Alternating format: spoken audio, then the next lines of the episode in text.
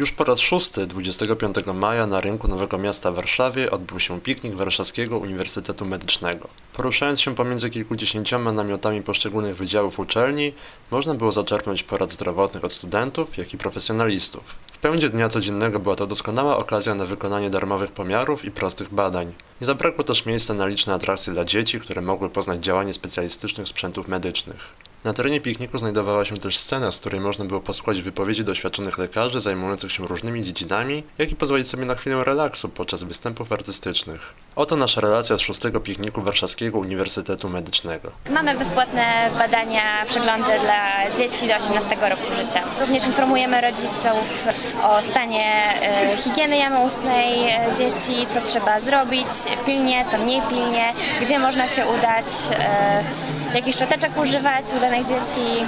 Zazwyczaj młodszym dzieciom, czyli załóżmy do 5 roku życia, poleca się szczoteczki z mniejszą tą główką, ponieważ dzieci są mniejsze, mają mniejsze ząbki, więc poleca się mniejsze szczoteczki i również z tym trzonkiem też mniejszym. I ogólnie te dzieci powinny się do 5 roku życia, nawet do 7 roku życia uczyć po prostu myć zęby, a rodzice nawet do 8 roku życia powinni pomagać im domyć zęby, dlatego te szczoteczki mniejsze są, powiedzmy, bardziej do zabawy. Natomiast rodzice powinni również myć zęby dodatkowo swoim dzieciom. Rodzice się pytają o różne rodzaje szczoteczek, dlatego że wiadomo, że w większości przypadków znają tylko jedną szczoteczkę, taką, która jest, powiedzmy, taka tradycyjna. Natomiast my uświadamiamy rodziców, że są jeszcze inne szczoteczki, na przykład do czyszczenia przestrzeni międzyzębowych, czy do aparatów stałych, czy również różne rodzaje nitek albo płukanek. Tłumaczymy, co jest do czego, także generalnie nasza wystawa polega na tym, żeby bardziej wzbudzać świadomość u rodziców, jak można dodatkowo jeszcze wspomagać higienę ustną u dzieci. Dla dziecka, a nawet nie tylko dla dziecka, wizyta u stomatologa to często duży stres, tak? Jasne. Jak właśnie tutaj sobie dzieci dają radę? Chętnie, czy...? Mieliśmy tutaj kilku pierwszorazowych pacjentów, to są zazwyczaj takie maluszki, powiedzmy 2-3-latki. No bywa różnie, ale tak na co dzień, jeżeli mamy takich pacjentów u nas na uczelni, to zazwyczaj pierwsza wizyta jest taka, żeby jednak sobie dziecko obejrzało, bawiło się różnymi tam lusterkami, dmuchawkami, także żeby się bardziej obyło z fotelem, niż żeby od razu otwierało buzię, więc zazwyczaj taka pierwsza wizyta jest taka adaptacyjna. Natomiast im dalej w las, staramy się, żeby jednak otworzyło buzię, dało włożyć sobie lusterko do buzi. Chyba po tych paru pacjentach, tak, nad parunastu, paru dziesięciu, można mniej więcej wysnuć jakiś wniosek o tym, jak wygląda właśnie stan zdrowia zębów u dzieci. Bywa różnie, szczerze mówiąc. Dzieci nie zawsze chcą myć zęby, jednak jak myją zęby, to później coś tam, załóżmy, jakąś czekoladkę zjedzą, więc my staramy się uświadamiać, że jednak to nie jest dobre postępowanie i zwracamy uwagę rodzicom, żeby jednak oni zwracali uwagę na to. Wydaje się, że jest coraz gorzej mimo nowych technik, nowych szczoteczek elektrycznych, które są jednak lepsze, to jednak ta higiena jamy ustnej jest coraz gorsza u małych dzieci, a my staramy się właśnie wzbudzić taką świadomość u rodziców, żeby tego pilnowali. I jednak przychodzili na wizyty kontrolne, przeglądy dla dzieci. Powiedziała nam Magdalena Świątkowska, studentka 4. roku Warszawskiego Uniwersytetu Medycznego. Szpital Bruszowego Misia jest projektem, który został stworzony, aby przełamać u dzieci strach przed białym fartuchem. Czyli to, co robimy na co dzień, to chodzimy do przedszkoli i prosimy, żeby dzieci przyszły ze swoimi zabawkami. I misie, czy wszystkie inne pluszaki leczymy. To znaczy dziecko najpierw przychodzi z misiem i zapisuje się do szpitala. Dowiadujemy się, co misiowi dolega, czy boli je brzuch, głowa. Wykonujemy odpowiednie badania, mamy przygotowane specjalne misiowe rentgeny, USG. Pobieramy krew, mamy także swoją salę chirurgiczną. Jako że dziecko jest włączone w ten proces przechodzenia misia przez poszczególne gabinety, to mamy szansę mu wytłumaczyć, że na przykład rentgen nie boli, że pobieranie krwi, owszem, trochę musi zaboleć, ale jest to konieczne i potrzebne. I rzeczywiście mamy później taką informację zwrotną, że dzieci mniej boją się chodzić do szpitala czy do lekarza, po prostu nie mają takiego strachu przed białym fartuchem, a przy okazji świetnie się bawią. Mam rozumieć, że zainteresowanie rodziców jest dosyć spore, tak? Tak, absolutnie. My nawet dostawaliśmy takie maile, że moja córka bała się pójść na USG, a wróciła z przedszkola w podskokach i powiedziała: mamo, chodźmy na USG, więc rodzice są bardzo zadowoleni z takiej akcji. A tutaj? Tutaj możemy wykonać jakieś różne pomiary, tak? Pomiar cukru, pomiar ciśnienia, widzę. Tak, BMI także sprawdzamy, informujemy o chorobach odkleszczowych i o profilaktyce palenia i chorób nowotworowych. Nasza działalność jest bardzo szeroko zakrojona. Sprzęt, mam rozumieć, jak najbardziej jest profesjonalny, tak? Tak, absolutnie. My pracujemy na sprzęcie, który jest normalnie także używany w szpitalach, więc jak najbardziej jest to wszystko profesjonalne. Przechodzą do są już tam, nie wiem, chorzy, tak, i chcą sprawdzić te wszystkie pomiary, czy może tak bardziej jakby też z ciekawości? Zazwyczaj są to ludzie, którzy przychodzą z ciekawości, bo na przykład nie wiedzą, czy mają prawidłowe ciśnienie, więc dla nich jest to szansa, żeby sprawdzić, dlatego że łatwiej jest im podejść podczas niedzielnego spaceru do takiego stoiska, niż zapisać się do lekarza tylko po to, żeby zmierzyć ciśnienie. I dla nich jest to szansa, żeby zobaczyć, czy rzeczywiście jest ono w normie, czy może trzeba pokierować go do specjalisty, co my też wtedy robimy, jeśli widzimy, że wynik jest nieprawidłowy. Prosimy o to, żeby dany pacjent zgłosił się do lekarza rodzinnego, który już jest w stanie wykonać większą diagnostykę niż my tutaj. Wyjaśniła nam Paulina Jadczak, koordynatorka Szkoły Bruszowego Misia i stoiska IFMSA Poland, Międzynarodowego Stowarzyszenia Studentów Medycyny. Oprócz rozmów z wystawcami spytaliśmy również uczestników imprezy o ich wrażenia z pobytu na pikniku. W jednym miejscu mogę sobie robić wszystkie badania i to jest istotne przy braku czasu w dzisiejszych czasach, także uważam, że rewelacja. Myślę, że jest ciekawa, na przykład dzieci mogą sobie troszeczkę obejrzeć, jak wygląda człowiek od środka. Myślę, że można tutaj zrobić kurs ratownictwa, dowiedzieć się czegoś o swoim zdrowiu, więc myślę, że to jest bardzo ciekawy pomysł. Byłam w tamtym roku, więc przyszłam drugi raz, sądzę, że tym razem też coś mi się uda ciekawego zobaczyć. Jestem bardzo zadowolona i prosimy o więcej. I skorzystaliśmy z różnych badań. Także bardzo jestem zadowolona. Trochę zmęczona, trochę za gorąco, ale polecam jeszcze dla wszystkich, którzy siedzą w domu, jeszcze o przyjście, zbadanie, o miłe spędzenie niedzieli. Właśnie pytałam, czy nie ma panaceum na wszystko. Znaczy, żartując, czasami się można czegoś dowiedzieć. O sobie oczywiście. No potrzebne to jest, żeby uświadamiać ludzi. O, żeby się badali. Ale ja to akurat robię raz na rok. Uniwersytet zorganizował też bieg, o którym opowiedział nam magister Jerzy Chrzanowski, kierownik Studium Wychowania Fizycznego i Sportu. Skończyliśmy rejestrację na 465 osobach, natomiast jeszcze osoby dopisywały. Wszystkie nie pobiegły, ale oceniamy, że około 400 osób w efekcie pobiegło. Może 450, ale raczej nie. Tylko że w różnych grupach. Była grupa spacerowa, grupa maszerująca, była grupa średnio biegnąca, no i taka grupa hardkorowa, gdzie jeszcze biegali topelę grekolską, gdzie chcieli mieć mocno. Dystans był jeden, tylko jakby sposób pokonania jego był. Te różnice dystansu wynikały z tego, że jak było po mieście i część osób sobie poszła kawałek, to długość trasa ustalona, ale były takie możliwości, można się nadrobić, także maksymalny chyba 14 km, a minimalny 8 na tym samym dystansie, także można sporo oszukać było, albo zyskać. Trasa, czy chodzi o dokładnie, który nie biegła, szliśmy od naszego rektoratu, czyli do Żwirki Wigury, poprzez pola mokotowskie, Agrykolą na dół, wzdłuż Wisły, aż do Mocniuszewskiego i następnie tutaj wejście przy fontannach i na Nowy Rynek. Także trasa prosta, malownicza, trochę nam powódź, czyli ta fala powodziowa zmieniła szyki, ale udało się wszystko. No, rozumiem, że tak naprawdę główną ideą biegu pewnie było, że sport to też zdrowie, tak? Oczywiście, no przede wszystkim, że sport to zdrowie. Zapobiega zamiast leczyć ruchem. To jest inicjatywa pana dziekana Kufa, dziekana II Wydziału Lekarskiego, który chciał przede wszystkim zjednoczyć nasze środowisko akademicko, profesorskie i studenckie, żeby coś zrobić razem w tym. Tym bardziej, że mamy wspaniałe wydarzenie, czyli piknik społeczeństwa Warszawy i Medycznej. Chodziło o to, żeby połączyć, żeby młodzież też trafiła tutaj, ale taką swoją stroną, taką sportową, nie taką trochę sztywniejszą, tylko tą łatwiejszą. Na naszym stoisku są prezentowane 3 kliniki Warszawskiego Uniwersytetu Medycznego, 2 klinika położnictwa i ginekologii, klinika neonatologii i intensywnej terapii noworodka i klinika endokrynologii. Każda z tych klinik prezentuje swoje najbardziej charakterystyczną działalność. Tutaj na przykład mamy klinikę neonatologii, która prezentuje typowe stanowisko do intensywnej terapii noworodka. Na tym stanowisku są 2 noworodki, które można porównać. Jest noworodek donoszony, urodzony o czasie i obok leży malutki, absolutnie malutki noworodek, o którym mówi się, że to jest wcześniak, prawda? To jest dziecko przedwcześnie urodzone. I na takim stanowisku można sobie obejrzeć, ile trzeba zrobić, żeby taki noworodek był leczony, został utrzymany przy życiu, no i wyleczony, żeby jego życie było w przyszłości dobre. Mamy tutaj też takie różne ulotki przedstawiające najbardziej charakterystyczne problemy, które dotykają kobiety, bo my jesteśmy kliniką zajmującą się kobietami. Od samego początku szpital funkcjonuje od 100 lat i zawsze się zajmował kobietą w każdym wieku i jej nowonarodzonym dzieckiem. Więc można się tutaj dowiedzieć o typowych problemach ginekologicznych, o zespole policystycznych jajników, o nadmiernym krwawieniu miesiączkowym. To są takie problemy, które dotykają kobiety, o których ciężko się mówi, być może tak publicznie, ale to są takie problemy, które są taką codziennością każdej kobiety.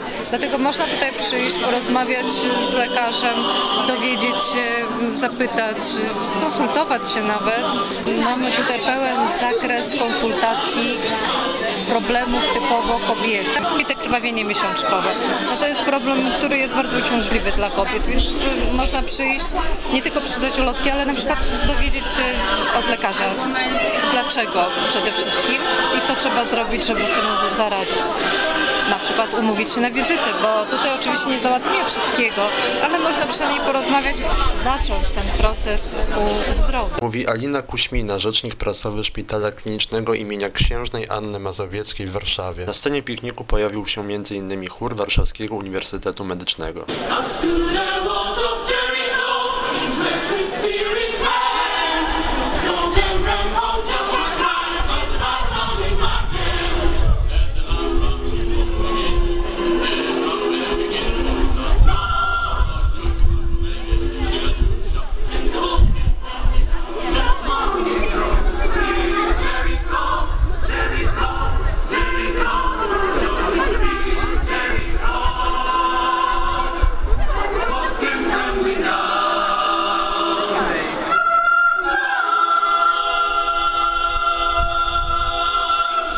Odwiedziliśmy również stoisko rehabilitacji. To jest przywód, gym stick. Tam można zrobić bardzo wiele ćwiczeń. Można wzmacniać mięśnie ramion, obręczy barkowej, mięśnie grzbietu przy okazji. Może prawidłową postawę ciała. Możemy też właśnie kształtować. Mięśnie nóg też można wzmacniać, ale to w pozycji leżącej najlepiej. Różnorakie ćwiczenia robię, na przykład nożyce poziome, przyciąganie. No różne, tak. Jest, okay. A najważniejsze jest tutaj, żeby pętle były napięte, te gumy. I można sobie indywidualnie dobrać opór, że każdy do swoich możliwości może napiąć właśnie tą gumę. Dla wszystkich to jest bardzo dobre. Też każdy może na przykład sam wymyśleć ćwiczenia, że może też kreatywnością się wykazać, pokombinować troszkę. O ratownictwie opowiedziała nam magister Dorota Lasota ze Studium Medycyny Katastrof Warszawskiego Uniwersytetu Medycznego. Reprezentujemy Studium Medycyny Katastrof, a tak naprawdę jesteśmy kołem ratownictwa ogólnego i medycyny katastrof, kołem naukowym, studenckim kołem naukowym. Robiliśmy taką symulację triażu, tak? Czyli takiej segregacji poszkodowanych w wypadku masowym, bo mieliśmy sporą liczbę osób poszkodowanych, którym trzeba było w zasadzie jednoczasowo udzielić pomocy. No, mam nadzieję, udało nam się osiągnąć efekt zamierzony. Chcieliśmy pokazać, jak taka segregacja przebiega, na czym polega, jakie jest zaangażowanie służb ratunkowych, jak tą całą sytuację należy koordynować, jakie czynności należy wykonać. Nadrzędną zasadą, jeśli chodzi o segregację, jest sprawdzenie według schematu ABC oddechu po udrożnieniu dróg oddechowych i tętna. Jeżeli tutaj te parametry są spełnione i możemy mówić o tym, że osoba jest przytomna, oddychająca albo inaczej. Jeżeli spełnione są te dwa parametry, przystępujemy do triażu. No jakby, znaczy, to jest już element triażu w zależności od tego, co stwierdzamy i jakie są obrażenia osoby poszkodowanej, nadajemy jej odpowiedni kolor. Według triażu jest to kolor czerwony, żółty, zielony i kolor kolor czarny w zależności od rodzaju obrażeń, jakie odniósł poszkodowany. Co jest nierozerwalnie związane z tym, że pomoc musi przyjść niezwłocznie lub może przyjść w czasie, no, nazwijmy to umownie, odroczonym. Ale generalnie ci najbardziej poszkodowani powinni zostać odtransportowani do szpitala niezwłocznie. W przypadku czerwonych mówi się, że jest to 5 minut. To wszystko po to, żeby zmieścić się w tak zwanej złotej godzinie, czyli żeby fachowa pomoc już na miejscu w szpitalu była udzielona w tym właśnie czasie. Wtedy jest szansa na to, że będziemy skuteczni. W przypadku żółtych mamy czasu trochę więcej, jest to mniej więcej 20 minut, są to innego rodzaju obrażenia i w przypadku poszkodowanych, których oznaczymy kolorem zielonym, są to zazwyczaj poszkodowani, którzy sobie sami świetnie radzą, są przytomni, w kontakcie i nie mają żadnych poważnych obrażeń. No jest jeszcze czwarty kolor czarny, którego tak naprawdę ratownicy na etapie triażu pierwotnego nie przyznają. Jest to kolor zarezerwowany dla osób, które nie żyją. Natomiast takie uprawnienia ma tylko lekarz i to on zazwyczaj na etapie już tego triażu wtórnego może zgon stwierdzić. Zasada nadrzędna jest taka, że w przypadku triażu nie resuscytujemy na przykład poszkodowanych, tak? Czyli jeżeli mamy do czynienia z poszkodowanym, który jest nieprzytomny, nieoddychający, nie podejmujemy resuscytacji, tylko przyznajemy mu odpowiedni kolor i działamy. Można było również poznać historię medycyny. Tutaj przyszedł szpital polowy z oczywiście powstania warszawskiego. Mamy grupę rekonstrukcyjną, która pokazuje, jak wyglądały te polowe warunki, gdzie brakowało podstawowych materiałów i narzędzi, a jednak radzono sobie i opatrywano rany.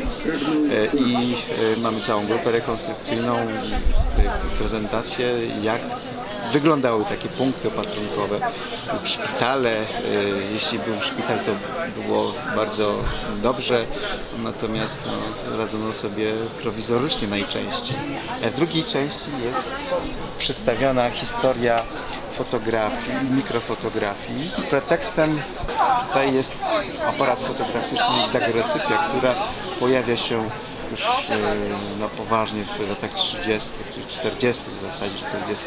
XIX wieku. Na początku tą fotografią bawiono się po prostu, natomiast potem aparaty, nawet daguerreotypy podłączano do układu optycznego mikroskopu i wykonywano mikrofotografię.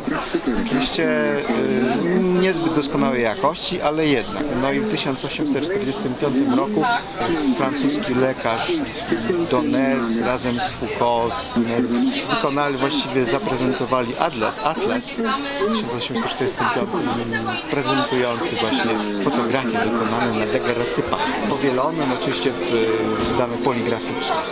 I dalej prezentujemy cały rozwój w zasadzie tej fotografii, urządzenia stosowane, te próby robienia, wykonywania zdjęć.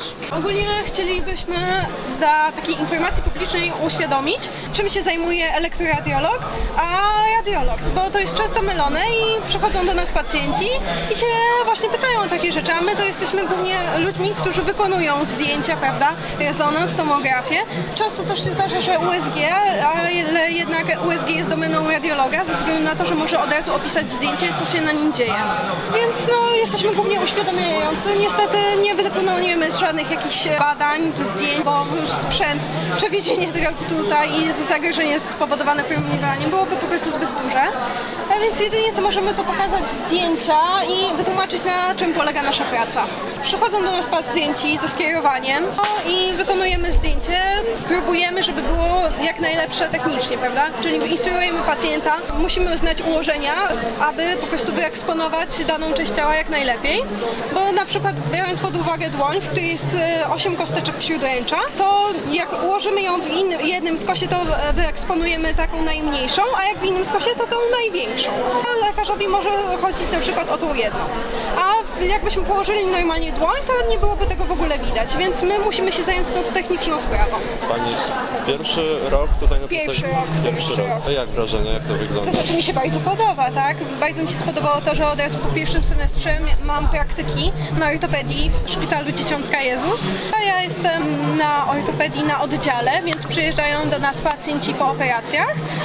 najczęściej wykonujemy zdjęcie protezy biodra pooperacyjne i pooperacyjne kolana, żeby po prostu lekarz mógł sprawdzić, czy proteza dobrze leży, czy się dobrze układa i czy nie ma żadnych większych problemów. Powiedziała nam Dorota Maj. Zachwytów nad imprezą wśród jej uczestników nie było końca. No mnie się wydaje, że to jest jak najbardziej potrzebne, dlatego że to jest duża konkurencja dla innych takich źródeł, może poza naukowych, jak internet, jak Google, i można dotknąć, porozmawiać, prawda? To jest bardzo istotne, bardzo ważne. Przy czym impreza jest, mam wrażenie, bez jakiegoś wielkiego zadęcia, niezbyt nachalna, wychodząca taka na zasadzie, może byście Państwo chcieli czegoś się dowiedzieć, czyli wychodzi naprzeciw ewentualnym zainteresowanym społeczeństwa. To są takie refleksje może warsztatowe, a merytorycznie ma niezwykle istotną wartość, bo podnosi to, co się nazywa taką świadomością zdrowotną społeczeństwa, prawda? Niezmiernie ważne. I to jak każda forma edukacji dzisiaj niezmiernie cenna, zwłaszcza że jest to edukacja bezpłatna, co jest też bez znaczenia.